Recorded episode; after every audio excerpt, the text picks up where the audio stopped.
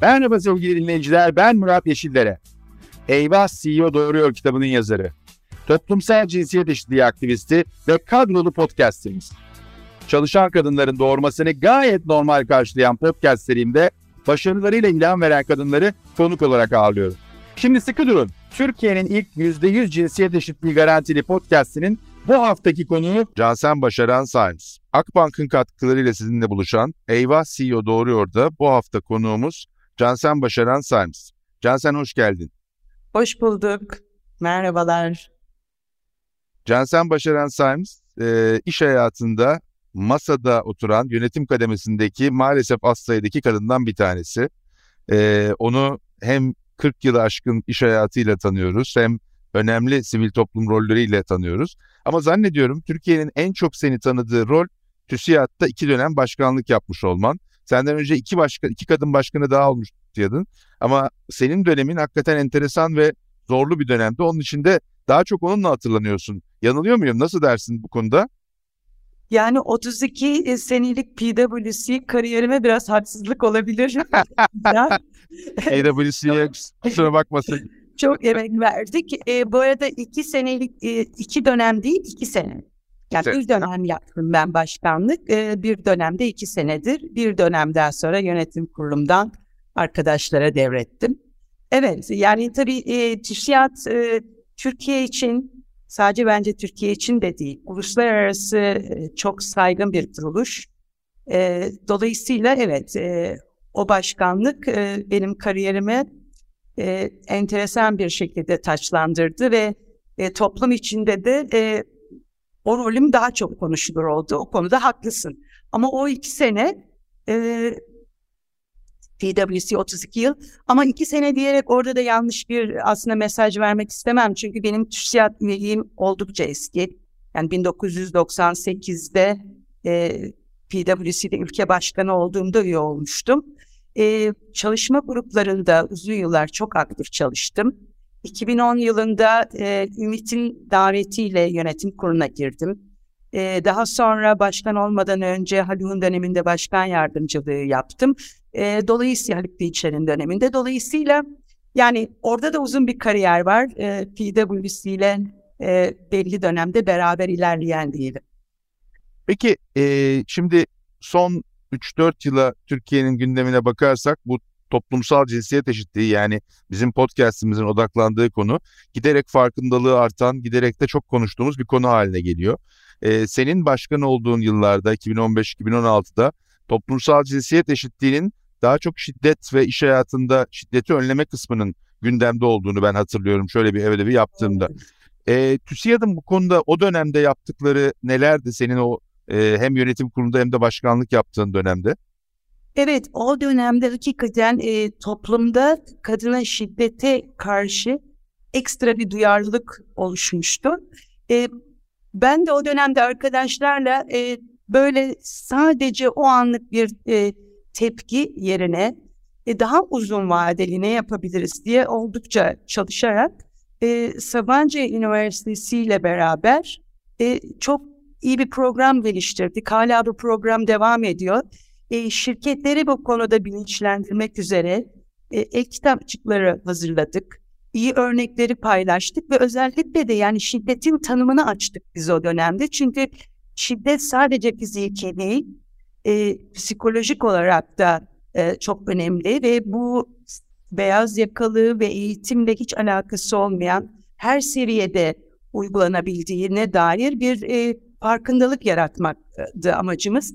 Bence oldukça başarılı bir proje olarak e, devam ediyor.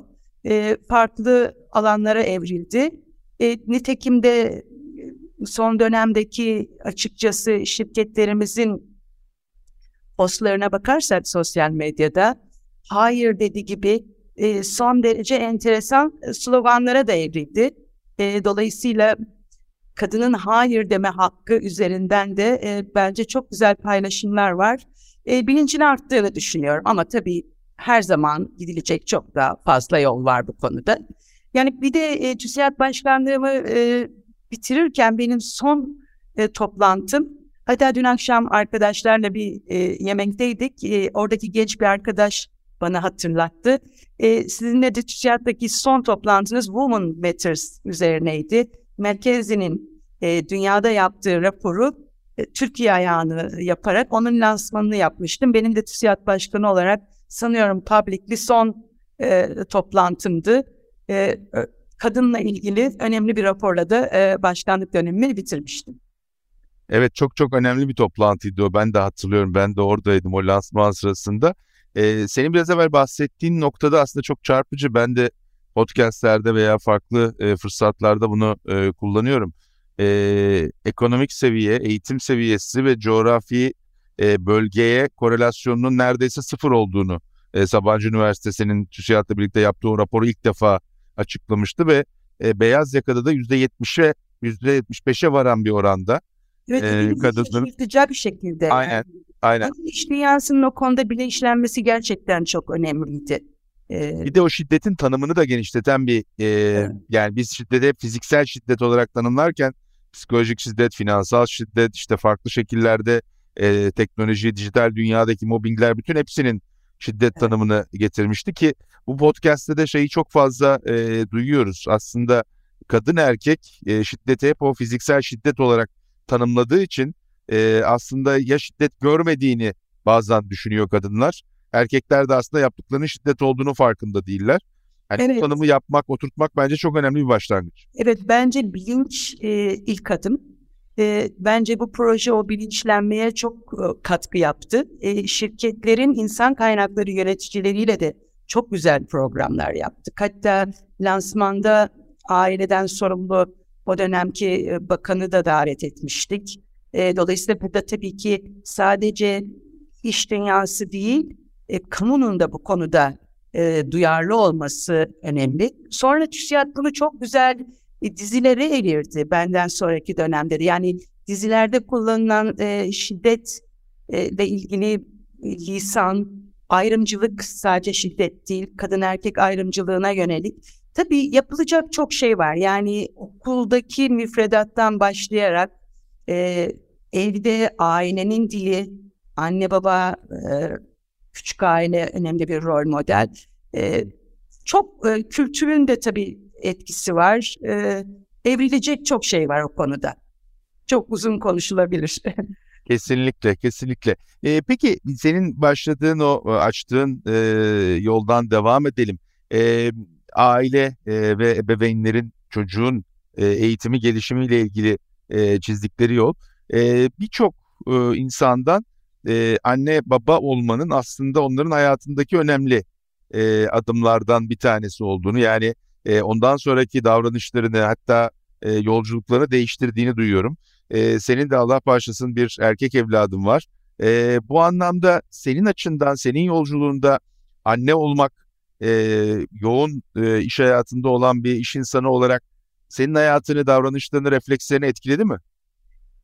E, etkilemiş olmalı. E, aslında şöyle ben e, hayatımın en stresli döneminde hamile olduğumu öğrendim. Yani şöyle e, PricewaterhouseCoopers e, merger'ı açıklandı. E, Haziran ayında 30 Haziran'da ülke başkanı e, belirlenecek. Ben Haziran'ın son haftasında hamile olduğumu öğrendim.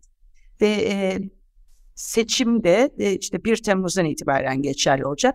Ağustos ayında İngiltere'den gelen bölgeden sorumlu e, başkana rapor ettiğim ilk söylediğim şey e, ben işte bir, bir buçuk aylık hamileyim oldu. E şimdi onu e, şöyle bir ders oradan çıkardım. Ben kariyerim boyunca aslında anneliği biraz ertelemiş e, biriyim. 39 yaşında anne oldum.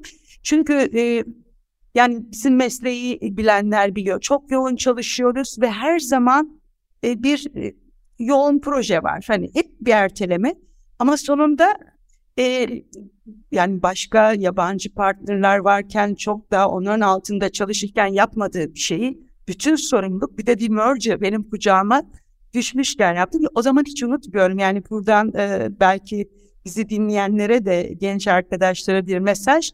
E, ben doktoruma hamile olduğumu öğrenince bu çok yanlış bir zaman. Ne yapacağız dedim.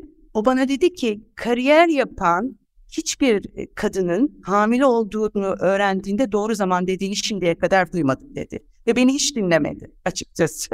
e, dolayısıyla e, kariyer yapan arkadaşlara e, hani bu işte nasıl olacak hem hamilelik hem çocuk diyenlere buradan bir mesaj. Bunun doğru bir zamanı yok. Onun için e, çok da derim. E, gerçi ben bir geç anne olmaktan yana da e, açıkçası mutluyum. Çünkü o da bir yerde kariyerinizdeki birçok e, kariyer stresinizin daha geride bıraktığı ve finansal olarak daha olanaklarınızın e, rahat olduğu bir dönemde e, daha çok destek alabiliyorsunuz. Tabii öyle bir ayağı da var. Ama bunun doğrusu yanlışı yok yani. Sonuçta annelik çok güzel bir şey. Ee, belki bir şeyde hani oğlumla beraber erkekler dünyasını daha iyi tanıdığımı söyleyebilirim bir erkek annesi olunca.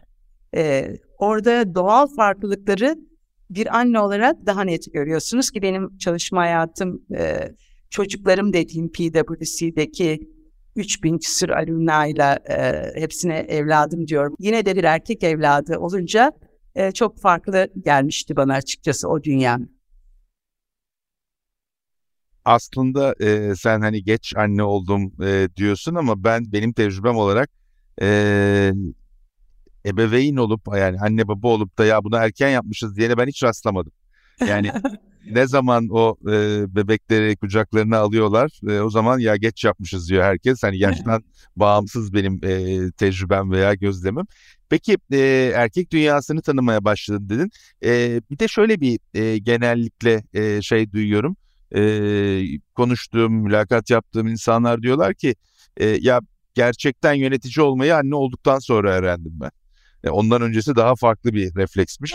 Ben, Demiş ben tane çocuğum var diyorsun. O 3000 tane çocukla olan ilişkini nasıl tanımlarsın? Ya ben ben açıkçası öyle hissetmedim.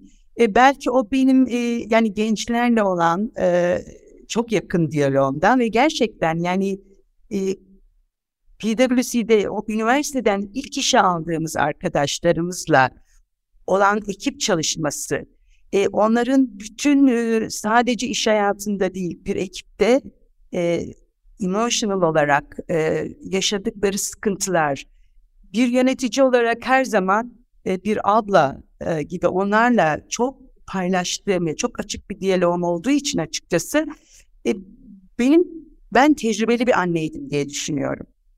Yani öyle hissetmedim. Beni annelik değiştirmedi açıkçası. Yani tabii bunu arkadaşlarımıza sormak lazım ama benim onlardan aldığım feedback de e, en bu yöndeydi. Çok fazla bir değişim olmadı benim için. Ama tabii sorumluluklar bence oradaki en önemli şey yani anne olduktan sonra, baba olduktan sonra bence sadece çok anneye ebeveyn demek daha doğru. Cinsiyet ayrımcılığı da yapmayalım burada. E, beyninizin bir tarafında e, sürekli düşündüğünüz, bir e, kaygılandığınız bir e, unsur var. Bence ebeveynin e, sanıyorum en büyük e, şeyi bu. Çok sorumlu hissediyorsunuz. E, onun bazı yaşadığı tecrübelerde acaba ben e, daha önceden bunu önleyebilir miydim? Ben mi hata yaptım gibi bu tür e, belki gereksiz böyle kaygılar oluyor. Yani e, sanıyorum en büyük değişim o kaygı yönü biraz artıyor.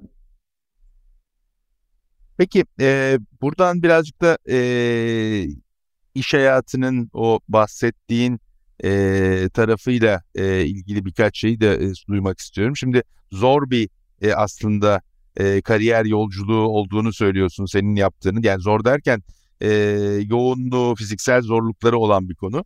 E, bununla birlikte... Ya, tabii tabii yani ve uzun saatler. Çok uzun tam, saatler. Tam da oraya gelmek istiyorum. Hani orada da e, o sektörün e, içinde de aslında bu uzun saatler çok seyahat genellikle kadınların iş hayatının dışında kalması önündeki e, gerçek ya da algılanan engeller arasında yer alıyor. E, bunu aşmak için PwC ya da daha öncesinde e, farklı bir şeyler yapıyor muydunuz? Yani içeride çünkü genelde gördüğüm kadarıyla dengeli bir e, şey var, grup var. Alımlar. Doğru. Cinsiyet açısından. E, bunu nasıl başarıyordunuz? Yani orada iki uygulamalar nelerdi? Kadın erkek sayısının dengeli olması açısından. Yani biz aslında e, inanın e, daha sonra bu kadın erkek konusunda işe alımlarda bir bilinç geldi ama ben 81 yılında iş hayatına başladım ve genç bir partnerken de insan kaynaklarından sorumluydum. İnanın eğer ön yargınız yok ve sadece talent'a odaklanırsanız o eşitlik kendiliğinden geliyor. Biz PwC'de e, rakam tutturmak için e, yapmadık. Yeteneğe şans verdik. Ön yargımız yok. Bence anahtar şey bu. Siz eğer e, bu bir genç kadın e, çalışma hayatında bazı sorumluluklarından dolayı engeller olur gibi bir ön yargıyla değerlendirme aşamasında bakmazsanız zaten otomatikman bu eşitlik kendiliğinden geliyor. Hiçbir kutaya ihtiyaç olduğunu düşünmüyorum. Bizde öyleydi. İnanın öyleydi. Yani hiçbir zaman e, cinsiyete bakmadan yeteneğe odaklandık. Çünkü kadınlarımız son derece yetenekli. Hatta yani sayı e, şeye doğru bile e, tamamıyla aksi de e, şey yapabilir. Zaman zaman onu da gözetmeye daha ileriki yıllarda dikkat ettik açıkçası. Onu söyleyeyim tam aksine. Aslında kadın erkek değil insan ya da yetenek senin yetenek. deyiminle. E, şey yapmazsanız yani bariyer koymazsanız inanınız öyle.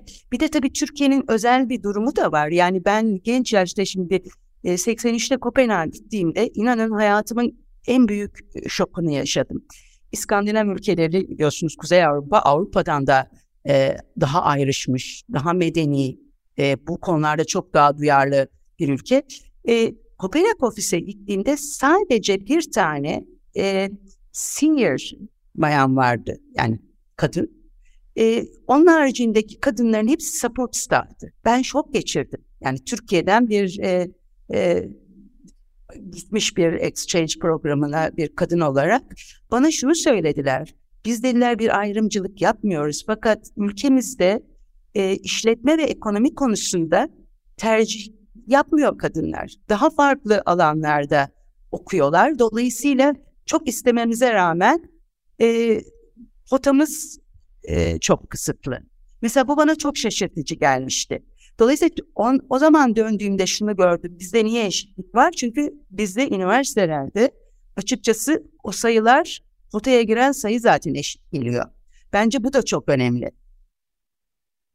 Yani doğru ki zaten aslında senin bahsettiğin sebeple de e, Kuzey Avrupa ülkelerinin birçoğu e, bu kota koyma konusunda ön sırada yer alıyorlar bu evet. dengeyi sağlamak adına. Bence öyle. Ayrıca şunu söyleyeyim yani ben tabii ki PwC kariyerimde çok genç yaşta partner olup daha sonra genç yaşta ülke başkanı olduğum için e, Global Network'te önemli bir rol modeldim. E, çok sayıda yurt dışında davet alıp e, açıkçası konuk olarak konuştum. Yine benim için çok şaşırtıcı olan bir örnek Hollanda'ydı. Hollanda'ya gittiğimde e, şunu gördüm. E, kadınlar e, bir okul servisi yok e, sistemin içinde. E, dolayısıyla e, parktan çalışmak zorundalar. Çünkü saat e, 3 neyse çocuğu okuldan alma görevi kadına verilmiş. Hollanda'da. İnanın o kadar şaşırmıştım ki. Yani çünkü dolayısıyla e, mekanizma nasıl e, destek mekanizmaları olduğu yani hem kamu hem e, özel hayat bence e, çok belirgin. E, zaman zaman e, bunları e, açıkçası göz ardı edip e, ön yargı olduğunu da düşünüp haksızlık da yapabiliyoruz. Onu da söylemek isterim. E, ama pozitif taraftan da baktığımızda aslında senin e, anlattığın örnekler kendi içinde çözümleri de işaret ediyor. Yani e, o destek mekanizmalarının, platformlarının e, miktarının veya sayısının artması Kesinlikle. kadının iş hayatında olmasını kolaylaştıran faktörlerden bir tanesi. Bu konuda açıkçası e, iş dünyamızda e, bilinç çok arttı. E, bence e, yani o anlamda açıkçası bariyerler geçmişe göre e, çok daha az. Bir de beyinlerdeki bariyerleri aşabilirsek daha kolay olacak. En önemlisi o. Orası bence orada gidilecek yol olduğunu düşünüyorum. Samimi görüşüm budur. En önemlisi o. Peki orada biraz evvel sen de o ön yargı kelimesini kullandın. Bilinçli bilinçsiz ön yargılar var evet. hepimizin kafasında. Ee, iki boyutta şöyle sormak isterim. Bir tanesi hani senin bahsettiğin gibi o e, bilinçli bilinçsiz iş hayatındaki e, karar vericilerin zihnindeki engeller neler ve bunları aşmak için neler yapılabilir? Belki bir yerinde de bu sorunun e, sen kendi adına e, senin böyle bir takım ön yargıları da taşıdığına toplumsal cinsiyet eşitliği perspektifinde olması şart değil ama ondan sonra da bir aydınlanma noktası olduğuna kanaat getirdiğin anlar yaşadın mı? Yani açıkçası hepimiz her gün gelişiyoruz. Yani ben mesela bugün itibariyle 41 yılımı hemen hemen dolduruyorum iş dünyasında. E, her şey mükemmel mi diyemem. E, bir sonraki senedeki yaşayacağım tecrübelerden heyecanlanıyorum. Dolayısıyla bence belki de iş dünyası da yani kariyerde iş dünyasından kopmamakta, yaptığınız işi sevmekte dinamizmi sağlayan şey bu. Öğrenme arzusu. Yani sürekli e, yenilenen bir şey. Onun için eminim çok şey var. Yani ama ön yargı konusunda e, açıkçası sanıyorum şöyle şanslı bir meslekte e, işe başladım.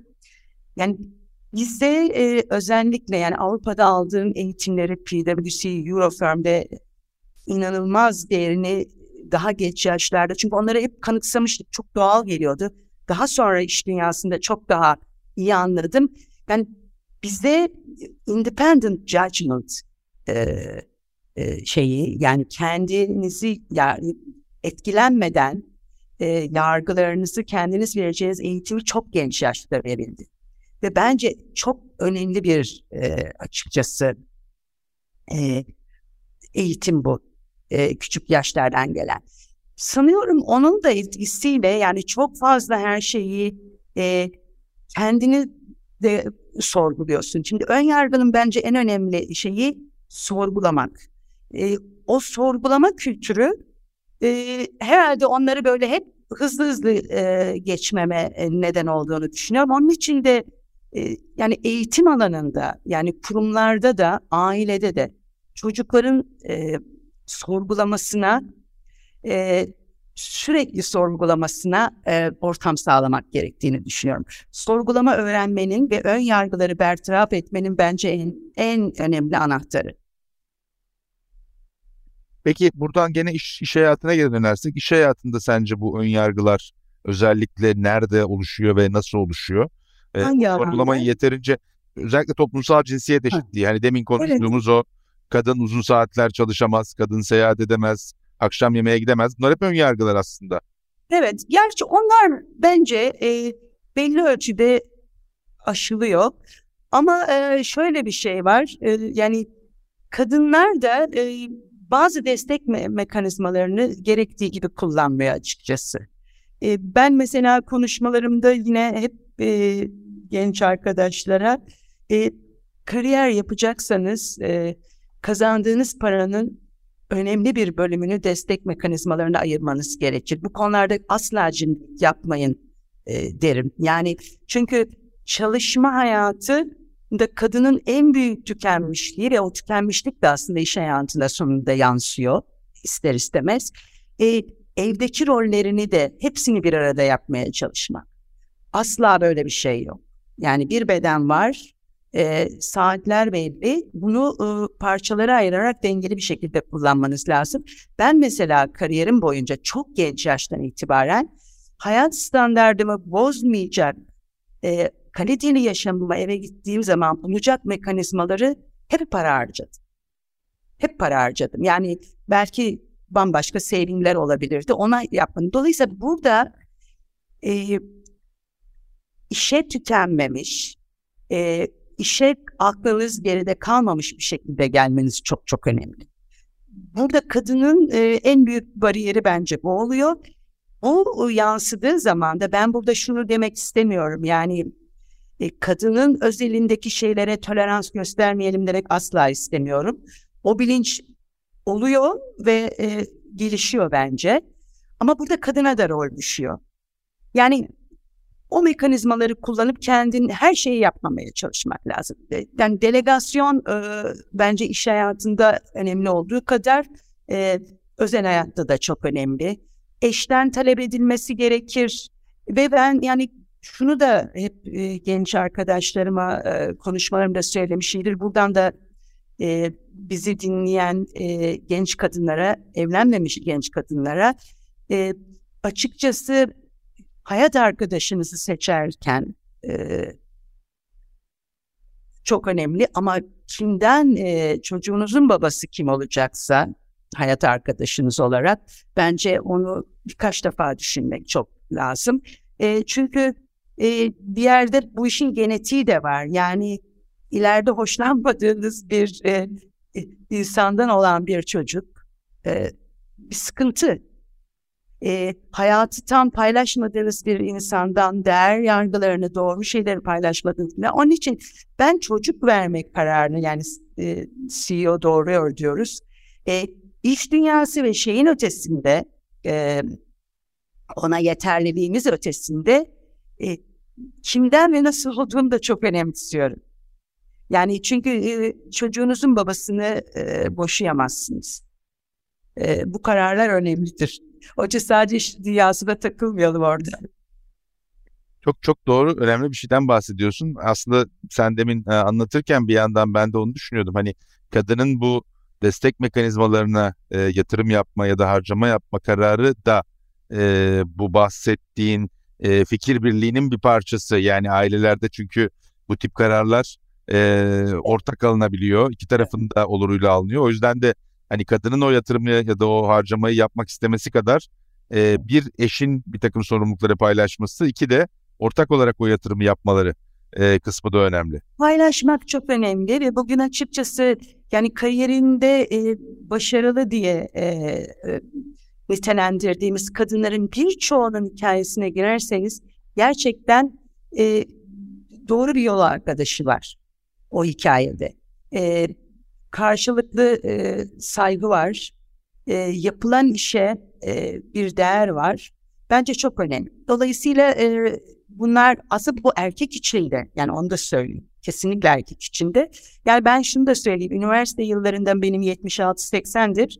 Böyle arkadaşlarımızla sohbet edilirken o dönemlerde e, genç kadınlar, genç kızlarımız biraz böyle statü için e, üniversite okuyup benim mesela bazı arkadaşlarım daha sonra evlenmek üzere işletme fakültesini bitiren arkadaşlarım var. E, ben mesela erkek arkadaşlarıma hep şunu e, tavsiye ederdim o, o genç kafamla. E, eşinizi mutlaka çalıştırın. Çalışmayan bir eş eve geldiğinizde bir e, bombadır sizin için. E, bıraktığınız yerden devam edeceksiniz. Sağlıksız işte gittiniz, bambaşka kollara girdiniz. Onun için mutlaka e, çünkü o dönemlerde bu tür konular da vardı. Bunları şimdi oldukça açtık ama hani eşin çalışmasın, e, eşin çocuğa baksın. Yani e, bence e, ailenin içindeki dengeler CEO için çok önemli. Daha doğrusu CEO olmak gelene kadarki yolculukta çok önemli. E, ondan sonra da o koltukta oturabilmek için çok önemli. Evet. E, sen birkaç kere dile getirdin eyvah CEO doğuruyor diye. Aslında senin hikayen, e, hamilelik hikayen tam eyvah CEO doğuruyor için Aynen e, yazılmış. Ben hani bilmeden e, o şeyi e, ismi koymuştum ama e, şeyi çok merak ettim. Demin orayı hızlıca geçtik. Sen e, bu bahsettiğin Avrupa'dan gelen başkana bunu dile getirdiğinde onun ilk tepkisi sana söylediği ne oldu? Ya inanılmaz e, yani çok e, centilmen e, bir İngilizdi ve senin için çok mutlu oldum dedi. Yani ne kadar güzel bir haber aileniz için dedi. Ama şunu söyleyeyim, e, yani bu hamilelik ve ondan sonra çocukla olan duygusal ilişki de e, dengeli olmak zorunda. E, ben tabii ki merger'ı yaptığımız için o dönem yani zaten ben 7 hafta sonra ofisteydim. Tam 7 hafta e, evdeydim. Evdeyken de bazı toplantılar yapıldı. Ama bir şeyi de unutmuyorum. Burada eşime e, çok büyük bir açıkçası sevgiyle teşekkür etmeliyim. E, ikinci haftamda bana dedi ki sen maillerine senin çok önemli bir sorumluluğun var. Çok fazla kendini çocuğa kaptırdın. O ilk dönemlerde biliyorsunuz süt geldi gelmedi falan. O, onlar çok e, çok yeni bir annenin hayatına giren konular. Eşim bana sürekli uyardı. E, senin sorumluluğun sadece çocuğuna değil, e, son derece önemli bir sorumluluğun var. E, lütfen maillerine bak e, neler oluyor. E, işten beni hiç koparmadı açıkçası. Bence e, çok önemlidir o da. Çok evet hakikaten. Ee, bir de bir taraftan da tabii senin demin bahsettiğin o hani eşinizi veya çocuğunuzun babasını annesini iyi seçin kısmına geliyor. Ee, seni ne kadar iyi tanıdığıyla da bence e, bağlantılı. Evet. Benim eşim yani beni bazen benden daha iyi tanıdığı anlar olabiliyor. Dolayısıyla o şanslıyım herhalde. O da o da şey. Peki e, bir de hani böyle bir şey sorayım. E, 7 hafta diyorsun. E, aslında olarak kısa bir süre. E, hakikaten e, düşündüğünde. E, şimdi geri dönüp baktığında ya belki 7 değil de 17 haftada dönebilirmişim dediğin iş oluyor mu? Hayır hiç olmadı. Çünkü gerçekten e, çok burning bir platform vardı. Yani iki tane e, e, fark, biraz farklı kültürden gelen e, denetim firmasında başarılı bir merger yapmak durumundasınız. Ama neye e, e, üzüldüm? E, şimdi doğum geldi. Pazartesi gün olacak. E, ben sezeryanla doğum yaptım. O hafta sonu dedim ki ya ben hamileliğimin acaba yeteri kadar keyfini sürdüm mü? Çok mu bu işi aşırı doğalına bıraktım? Çünkü şöyle söyleyeyim. Cuma akşam ofisten çıktım. Pazartesi 10-10 geçe e, oğlumu doğurdum. Yani planlıydı sezeryan olduğu için. E, yani ofisteki arkadaşlarımı biliyorum artık sen eve git son toplantıları yapıyorum. E, o kısmı çok aşırı doğal geçti. Hani orada bir şımar, kendimi biraz şımartsay mıydım diye o hafta sonu çok düşünmüşümdür. Hmm. Ama e, doğumdan sonrası için hiç öyle geriye dönüp düşünmedim. Öncesi, sen Çünkü o çok özel. E, dedim yani bu özel e, e, 9 ayı acaba e, çok mu iş odaklı şey yaptım diye kendimi açıkçası orada biraz sorgulamışım. Ama sonrasını sorgulamadım. Ee, bir e, es verip burada Cansen e, Akbank'ın katkılarıyla Eyvah CEO doğuruyor konuklarımızın karşısına geliyor. Ve Akbank e, toplumsal cinsiyet eşitliği mücadelesinde sıfır tolerans e, gösterdiği başlıkları konuklarımızın da öğrenmek istiyor. Senin için böyle bir sıfır tolerans desek hangi kelimeler, hangi kavramları aklına getirirsin? E, cinsiyet eşitliği. Evet, cinsiyet eşitliği açısından. açısından. İkisi açısından da yani cinsiyet eşitliği, toplumsal cinsiyet eşitliği mücadelesi, bu yolculuk diye bakarsan hangi kavramlar, hangi kelimeler senin sıfır tolerans gösterdiğin kavramlar, kelimeler, başlıklar olur? Yani e, ben e, hep yetenek de bir yani iş dünyasında olayı yetenekle birleştirdiğim için ve açıkçası e, bu cam tavan falan kavramlarını hiç e, hissederek bir kariyer yapmadım. Dolayısıyla o ayrımcılık e, şeyi beni çok e, açıkçası hiç hoşuma gitmeyen bir kelimedir. Yani ayrımcılığı genellikle e, hiç sevmem açıkçası. Yani başka e, konularda da. Dolayısıyla benim o ayrımcılık ön yargısı hiç duymak istemediğim bir şeydir. Yetenek yetenektir. Bu iş dünyasında da olsa, sanatta da olsa bunun cinsiyeti yoktur yeteneğin.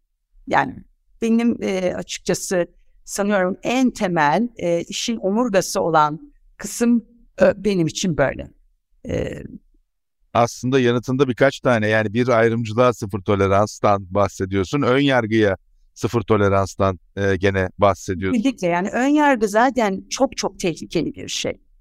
İnanılmaz tehlikeli ve ön yargı müthiş kapasiteleri e, e, açıkçası elimine ediyor. Yani ön yargıyla e, şimdi hemen orada bir örnek verebilirim biraz e, süremiz varsa e, müsaadenle. Tabii ki. E, ben e, 89 yılında e, Londra'ya yine PwC Exchange programında gittiğimde e, Türkiye'den bir high flyer olarak e, gittim ve dönüşünde orası bir partnerlik yolunda önemli bir sınav e, benim için. E, ve aslında Londra ofise genellikle ülkelerden hakikaten e, kariyerinde yatırım yapmak istenilen e, seçilmiş e, elemanların e, gittiği bir yerdi. Fakat o yıllarda e, gerçekten İngiltere, özellikle Londra e, son derece arogan. Yani bir Londra'nın dışında gelen ofislerden arkadaşlara bile böyle biraz daha temkinli baktıkları bir ben tabii Türkiye'den gitmiş bir yetenek. Bana çok daha böyle sıradan işleri veriyorlar gibi hissedip e, buna çok e, açıkçası bozuldum. Fakat e, buna küsmek yerine e, bütün e, politikamı onları şaşırtmak üzerine e, şey yaptım. Biz aynı odada e, bir Kanadalı, e, bir e, Fransız, bir de Türk ben, üç tane bu programla gelmiş e, menajer arkadaştık ve aynı odayı paylaşıyorduk. İnanın e, Kanadalı arkadaşımız e, bir müddet sonra Fransız arkadaşımız e, programları daha erken bitirmek isteyip döndüler. Yani yeteri kadar e, e, kapasitemiz kullanılmıyor diye. Ben sonuna kadar e, açıkçası küsmek yerine e, şaşırttım ve inanılmaz e, hoş anılarımın olduğu e, bir programla döndüm. Hatta hiç unutmuyorum e, yeni partner konferansında e, ülke başkanımız yemeklerini yanına alıp Londra'daki o sistemi e, sorgulamam adına bana teşekkür etmişti e, oradaki şeyler. Dolayısıyla e, sınır da e, tanımamak e, çok önemli. Yani ön yargılarla nasıl e, yöneteceğiniz de çok önemli. E, pozitifinden bakıldığı zaman olabiliyor. Mesela bir diğer örnekte ailededir. E, kız kardeşimle yapılarımız daha farklı olabiliyor. Mesela o derdi ki annem senin dediklerini aynı şeyleri hemen hemen istediğim zaman daha kolay alıyorsun. Ben daha zor alıyorum. Ben de hep şey derdim. Zamanlaması, nasıl söylediğimiz e, bunlar da çok önemli. E, dolayısıyla e, bu e, büyük bir paket. E, doğru yönetmek e, önemli. Yönetebilmek için de e, angaja olup anlamaya çalışmak. Ben her problemin e, iki taraf birbirini anladığı zaman en zor şeylerin bile çok kolay e, çözülebildiğine hayatım boyunca tanık oldum. Bu da böyle bir problem. Anlamaya çalışmak. Güzel bir noktanın altını çizin. Aslında hani camdan tavan veya duvarları konuşuyoruz. Ee, onları e, zorlayıp yıkmak da e, çözümlerden bir tanesi. Hani senin Kesinlikle. satır arasında bahsettiğin şey e, o kısmı. E, biraz da e, girişimcilik tarafıyla ilgili konuşmak istiyorum. Çünkü bu tarafa da e, hem çok emek, çok harcıyorsun. emek harcıyorsun, e, gönül verdin, e, önemli birkaç tane oluşumun Türkiye'deki kurucuları içinde yer aldın, uluslararası e, ekosistemin içinde de varsın. E, girişimciliği de aslında biraz evvel konuştuğumuz konuların etrafında e, çeşitlilik olmadan girişimciliği de başarılı bir halde yapabilmek mümkün değil. O yüzden de ben çok bağlantılı buluyorum konuştuğumuz konulara. Sadece cinsiyet lensiyle bakarak değil. E, o çerçevede bize hem e, Türkiye'de yaptıklarınızdan hem de bu anlamda e, konuştuğumuz konularla ilgili orada bir karşılık görüyor musun? Biraz ondan bahsetmeni rica edeceğim. Evet zaten girişimcilik doğasında e, bir yerde gördüğünüz bir boşluğu problemi doldurmak. Dolayısıyla bence yani cinsiyet e, e, eşitliği anlamında da girişimcilere çok ciddi bir rol düşüyor. E, şöyle e, bu ekosistem hakikaten inanılmaz noktalara geldi. Yani ben e, Endeavor'ı kurduğumuz yıllara gidiyorum. E, önce girişimciliğin bir tanımını açmak zorundaydık. Çünkü biliyorsunuz e, Türkiye e, iş dünyası tanımında e, müthiş girişimcilerin olduğu, e, bir iş dünyası diye tanımlanır. Ama bizim bahsettiğimiz girişimcilik e, onu daha aşağılara indirmekti. E, orada bence çok önemli bir rol üstlendiğinizi düşünüyorum Endeavor olarak e, Türkiye ekosistemi için. E, girişimciler e, şu anda bütün cam tavanları varsa eğer, ben bazen o cam tavan var mı yok mu onu da çok fazla e, bilmiyorum yani e, o bilinçle e, çalışmadığım için e, çok belki bilinç olmadığı için hissetmedim. Geriye dönüp bazı e, tekrar değerlendirmeler yapılabilir. Ama bütün bunları e, hiçbir cinsiyet e, olmadan, coğrafya olmadan e, aşıyorlar. Ve e, önümüzdeki dönemin de açıkçası onların dönemi olduğunu düşünüyorum. Bugün Türk girişimciler sadece Türkiye'de değil, ben geçen hafta Berlin'de aslında bu bizim TÜSİAD'ın Berlin e, Bosfor İnisiyatifin eş başkanlığını yapıyorum. Orada çok hoş bir yeni e, girişim yaptık e, Berlin Bosfor İnisiyatifi olarak. E, Almanya'daki startupları e, bir araya getirdik. E, bizim açıkçası Türklerin biraz da zayıf olduğu bir nokta. Farklı coğrafyalarda bir birlikte hareket de etmek konusunda organize olamıyorlar. Biz onu yaptık. Bence kendi başına sadece o bile e, çok önemli e, bir oldu ki e, onun ötesinde değer yaratmaya da çalışıyoruz o girişimcilere. E, dolayısıyla dünyada da e, açıkçası uluslararası anlamda e, artık biliyorsunuz Türkiye'den unicornlar da çıkardık. E, Türk girişimcilerinin e, ciddi bir varlığı var. Almanya çok önemsiyor. E, hatta önümüzdeki dönemlerde bazı üniversiteler e, bizimle işbirliği yapmak istedi. Sadece Türk girişimciler odağında. Onun girişimcilerimiz her yerde. Türkiye'deki de birçok yenilikçi, e, sıkıntılı alanların e, bu arkadaşlarımızın çözeceğine çok inanıyorum. Türk iş dünyası da bu konuda çok bilinçlendi. Yani şirket bünyesinde e, odaklanamayan problemler girişimci ekosisteminden e, beslenmek üzere çok fazla program var. Endeavor'da bu anlamda şirketlerle işbirliği yaparak onların sıkıntılı alanlarına e, girişimcilik ekosistemiyle neler yapacağımıza dair de çok güzel yeni programlar, talepler doğrultusunda gelişti. Onun için e, orası çok güzel ve heyecanlandıran, besleyen e, bir alan. Ben enerjimi oradan alıyorum. Peki e, Endeavor'da sizin karşınıza bu anlamda destek e, ve e, yönlendirme, rehberlik almak için çıkan birçok e, girişimci var e, ve siz de onlara bu anlamda yol gösteriyorsunuz. Orada e, biraz evvel konuştuğumuz çerçevede e, kadın erkek girişimciler veya yatırımcılar çerçevesinde e, baktığında bir şey görüyor musun? Sayısal olarak öncelikle bir farklılık görüyor musun? E, kadın girişimci sayı olarak daha az. Hı hı. E, ben orada da e, daha çok cesaretlendirmek gerektiğini düşünüyorum. Yeni nesilde bu aslında yavaş yavaş kendiliğinden ortadan kalkıyor. Ama rol modeller yine orada da çok önemli. Yani kadın başarı. Ben onun için mesela Insider'ı e, çok önemli bir örnek olarak görüyorum. E, çok başarılı bir kadın girişimciden e, unicorn çıkardık. E, gelişiyor ama hala e, daha şey. Biliyorum Kagider'in de bu konuda çok çok çok emeği ve e, programları var. E, güçlendirmek ve desteklendirmek lazım, cesaretlendirmek lazım. Bence en önemli şey e, cesaret eksikliği olabiliyor. E, fonlara ulaşım konusunda e, çok büyük bir sıkıntı olduğunu düşünmüyorum. Hatta şu anda e, belli fonlar kadınlar kadınlara özel e, yarattıkları ekstra fonlar da var. E ben burada kendi açımdan belki sen de bilmiyorsun. E, geçtiğimiz yıl ben yeni bir e, ScaleX'e e, bir limited partner olarak girdim. Niye ScaleX? Çünkü ScaleX'in e, kurucularından e, biri kadın. E, Dilek Dayınlar'da. E, ve açıkçası bu venture e, capital dünyasında e, kadın az.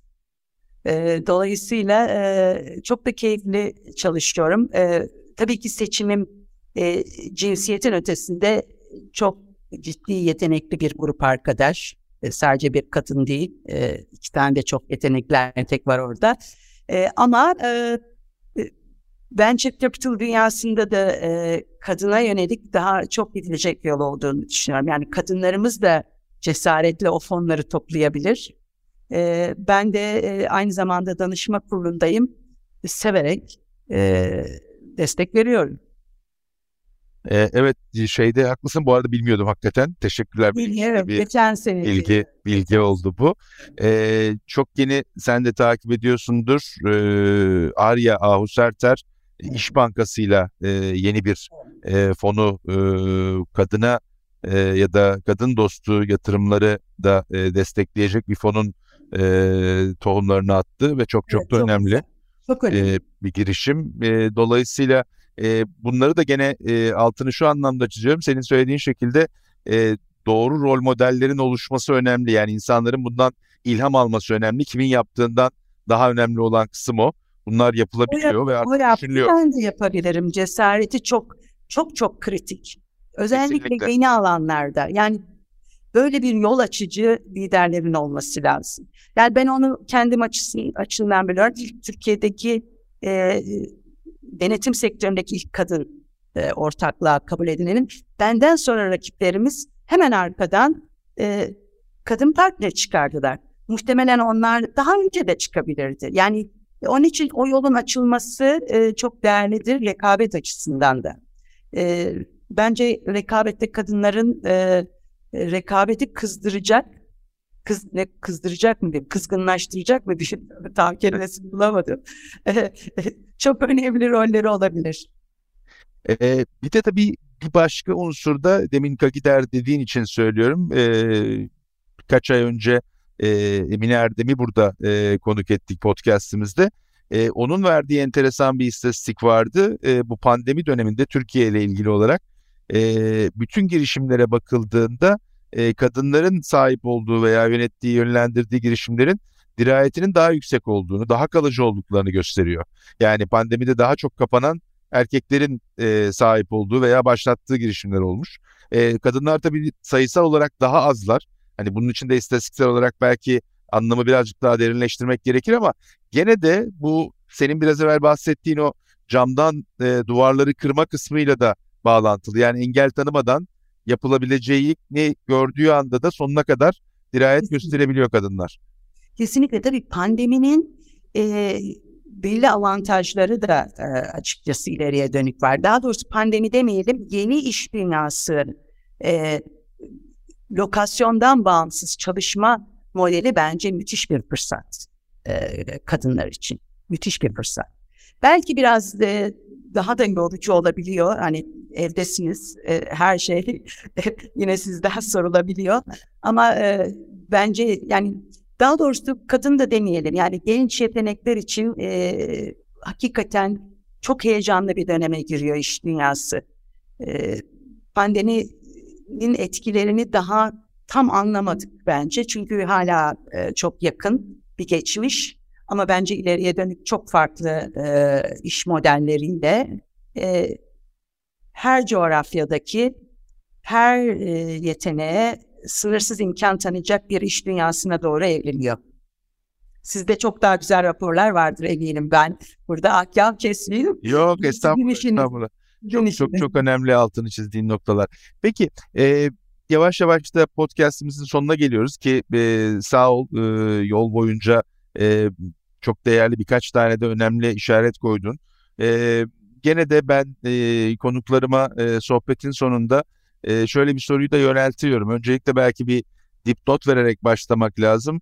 E, Benim kendi görüşüm toplumsal cinsiyet eşitliğinin bir kadın konusu, kadın meselesi olmadığı ve özellikle de erkeklerin e, demin de konuştuğumuz gibi o ön yargılarının değişmesi, e, bu eşitliğe bakışların değişmesinin e, bu konunun çözülmesi için çok çok önemli ve yeter şart olduğu.